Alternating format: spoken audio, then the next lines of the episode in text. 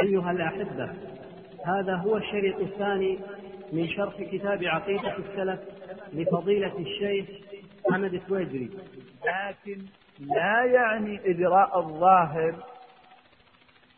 هذا سيأتي أيضا أننا نفوض معناها على المعنى الباطل الذي أراده المفوض. معنى مفوض المعنى على مراد معنى المفوضة. أهل التفويض قابلوا أهل التأويل. فقالوا لا نجري النص على ظاهره لكن من غير فهم لمعناه يقول الله أعلم بمراده، الله عز وجل لما قال ثم استوى على العرش ما ندري ما مراده من هذا اللفظ. ربما مراده أن هناك خلق في الجنة، ربما خلق الجن، رب... ما ندري ما معنى هذا اللفظ، الله أعلم. وهذا الضرب شر من التأويل. شيخ الإسلام عده أسوأ من التأويل. فقول المؤلف نجريه على ظاهره ليس على مذهب المفوضة لا نجريه على ظاهره. مع فهم معناه. ولهذا قال ولا إزالة للفظ الخبر عما تعرفه العرب. نحن نجري اللفظ على ما فهمه العرب على ظاهره. ما نأتي ونصرفه عن ظاهره كما صنع من؟ المفوضة. لا. نجريه على ظاهره على وفق ما ورد وكما فهمه أهل اللغة أهل العرب. آه نعم. ويكلون علمه إلى الله تعالى. نعم. علم الكيفية. علم الحقيقة هذا الله أعلم. حقيقة اليد حقيقة الاستواء حقيقة الوجه حقيقة النزول حقيقة المجيء الله أعلم. فلا نكل علمه إلى الله لأن الله عز وجل لم يخبرنا عن ذلك ولأن الرسول صلى الله عليه وسلم لم يبين لنا ذلك. ويقرون بأن تأويله لا يعلمه إلا الله وهذا التأويل الذي لا يعلمه إلا الله ما هو؟ الحقيقة الكيفية. هذا الله أعلم بمراده كما جاء عن الإمام مالك. والكيف مجهول. وهو الذي ذكره الله عز وجل هنا في قوله والراسخون في العلم يقولون آمنا به كل من عند ربنا ولا يذكر إلا أولي الألباب. لجاء مسألة الكيفية قلنا الله أعلم. يكل علمه إلى الله. نعم من هذا الموضوع وآيات, وآيات الكتاب وأخبار الرسول صلى الله عليه وسلم الصحيحة المنيرة الناطقة بهذه الصفات وغيرها كثيرة يطول الكتاب بإحصائها وذكر اتفاق أئمة الملة وعلمائها على صحة تلك الأخبار الواردة بها وأكثرها مخرج بالأسانيد الصحيحة في كتاب الانتصار وشرطنا في أول هذا الكتاب الاختصار والاقتصار على أدنى المقدار دون الإكثار برواية الأخبار ذكر أسانيدها الصحيحة إذا نقلت الآثار ومصنف المسانيد الصحاح الكبار نعم الشيخ رحمه الله يقول ليس مقصودنا في هذا المختصر أن نحصر الصفات التي جاءت في الكتاب والسنة وأن نسوق الأدلة عليها لأن هذا الكتاب عبارة عن مختصر. يقول وذكرت جزءا منها في كتاب الانتصار وهذا الكتاب لا يزال مفقود. يسر الله. الوقوف عليه لا يزال مفقودا. آه، ولهذا قال وشرطنا في أول هذا الكتاب الاختصار اللي هو شرطنا في أول رسالته هذا. يقول ومن أراد الوقوف على هذه الأحاديث وأسانيدها فعليه بالمطولات وقد اعتنى أهل العلم بذلك كمثلا الكتب الستة وكمثلا آه، شرح أصول اعتقاد أهل السنة للإمام اللالكائي والابانه لابن بطة والتوحيد بن خزيمة. هذه مطولات عنيت بجمع هذه الأحاديث بل هناك من كتب في بعض هذه الصفات كما صنع الإمام الدارقطني رحمه الله في صفة النزول جمع أحاديث النزول التي جاءت مثبتة لنزول الرب وجمعها في جزء مستقل. وكما صنع الإمام الذهبي رحمه الله في صفة العلو. وكما صنع مثلا ابن قدامة أيضا في صفة العلو وكما صنع الإمام الآجري رحمه الله في صفة الرؤية. دعنا نقف على هذا أنتم محددين. متى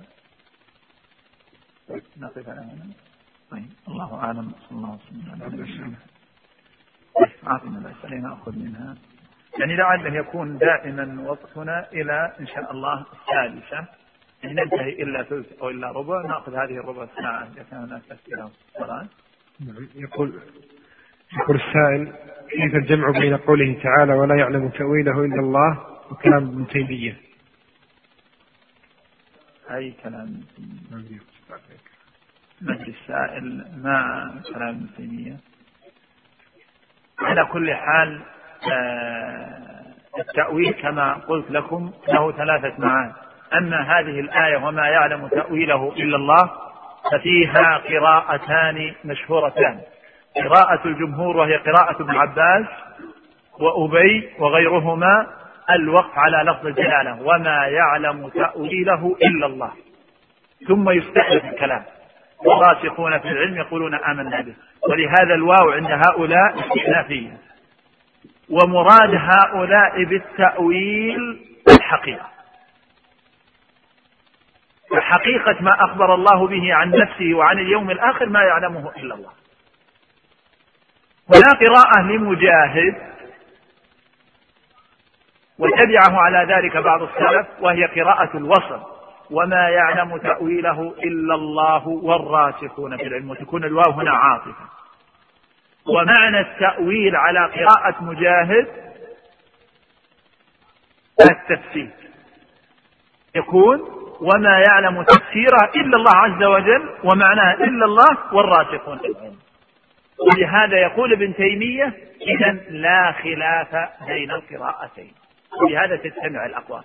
ابن عباس ومن معه الذين وقفوا على لفظ الجلالة أرادوا بالتأويل الحقيقة. ولو أرادوا بالتأويل المعنى لقالوا بالوسط.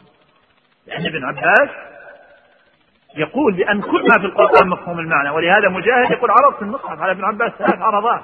أقف عند كل آية وأسأله عن معناها ويفسرها. ما استثنى من ذلك أحاديث الصفات.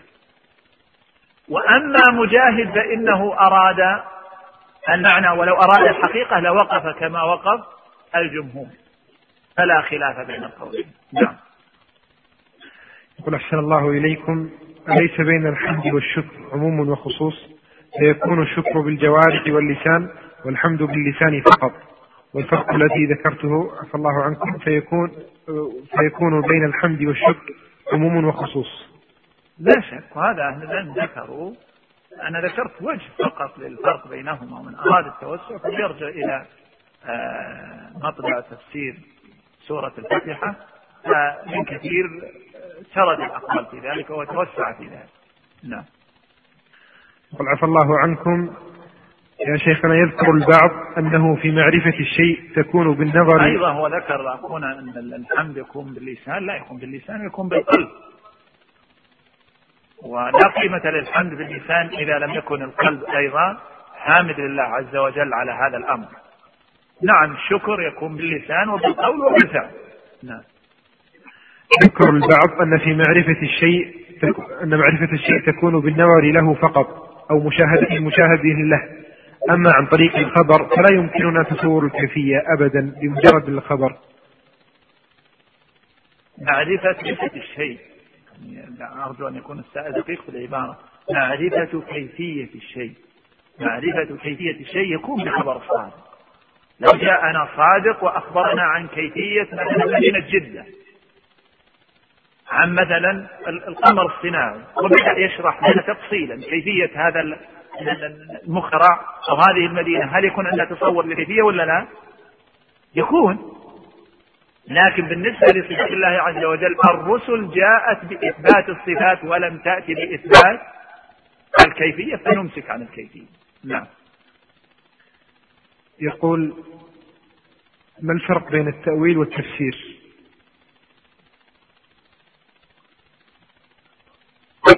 التفسير يطلق التأويل ويراد به التفسير. ويطلق التأويل ويراد به الحقيقة. ابن جرير رحمه الله إذا أطلق في كل الآيات يقول القول في تأويل الآية القول في تأويل الآية مقصوده القول في تفسير الآية. نعم. يقول أحسن الله إليكم لو نقل في الإسرائيليات عن أحد من الأنبياء في تكييف صفات الله فما العمل في ذلك؟ لابد من الثبوت. لابد من الثبوت إثبات هذا الخبر. إذا ثبت قلنا به. لكن إذا لم يثبت لا يمكن. وأمور العقائد من المسائل التي لا تقبل النسخ ولن يختلف فيها الأنبياء خاصة فيما يتعلق بالإخبار عن الله عز وجل. بل ذكر الزركشي في البرهان أنه يلزم على نسخ الأخبار نسبة الكذب لله.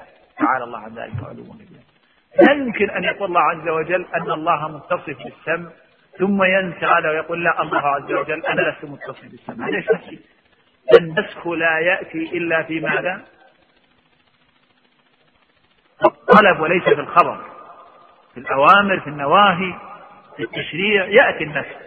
يأمرنا الله عز وجل بأمر ثم ينسخ إلى أمر آخر. لكن في الأخبار لا الأخبار لا يجري فيها النسخ. ولهذا الأنبياء والرسل متفقون عليها. نعم.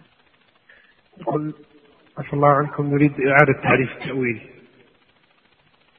أي بس التعريف تعريف التأويل على اصطلاح المتأخرين هو صرف اللفظ عن الاحتمال الراجح إلى الاحتمال المرجوح بدليل يقترن به.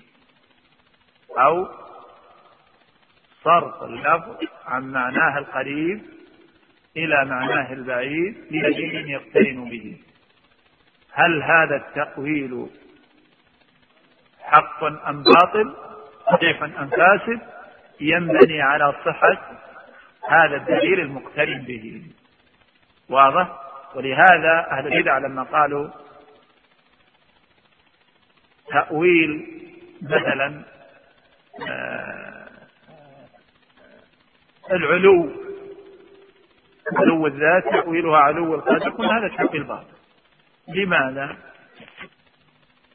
قالوا هم لأن أو أقرب من هذا قالوا الاستواء بالاستيلاء. قلنا هذا تأويل باطل قالوا عندنا دليل. قلنا ما دليلكم؟ قالوا دليل عقلي أن إثبات الاستواء يستلزم منه التجسيد. قلنا هذا الدليل العقلي باطل. فيصبح التأويل الذي انبنى على هذا الدليل الباطل باطل مثله. وأكثر تأويلات أهل البدع للصفات هو من هذا النوع التأويل الفاسد. نعم. رحمكم الله. هل نثبت الأصابع بأنها مرتبطة بيد الله؟ أم نثبتها مطلقة؟ لا هو الأصابع باليد. وهذا هو الوارد عن السلف رحمهم الله. ولهذا يقول ابن القيم في مختصر الصواعق آه، عند الكلام على عظمة الله عز وجل وأنه لا يمكن للعقل أن يتصور أو يتخيل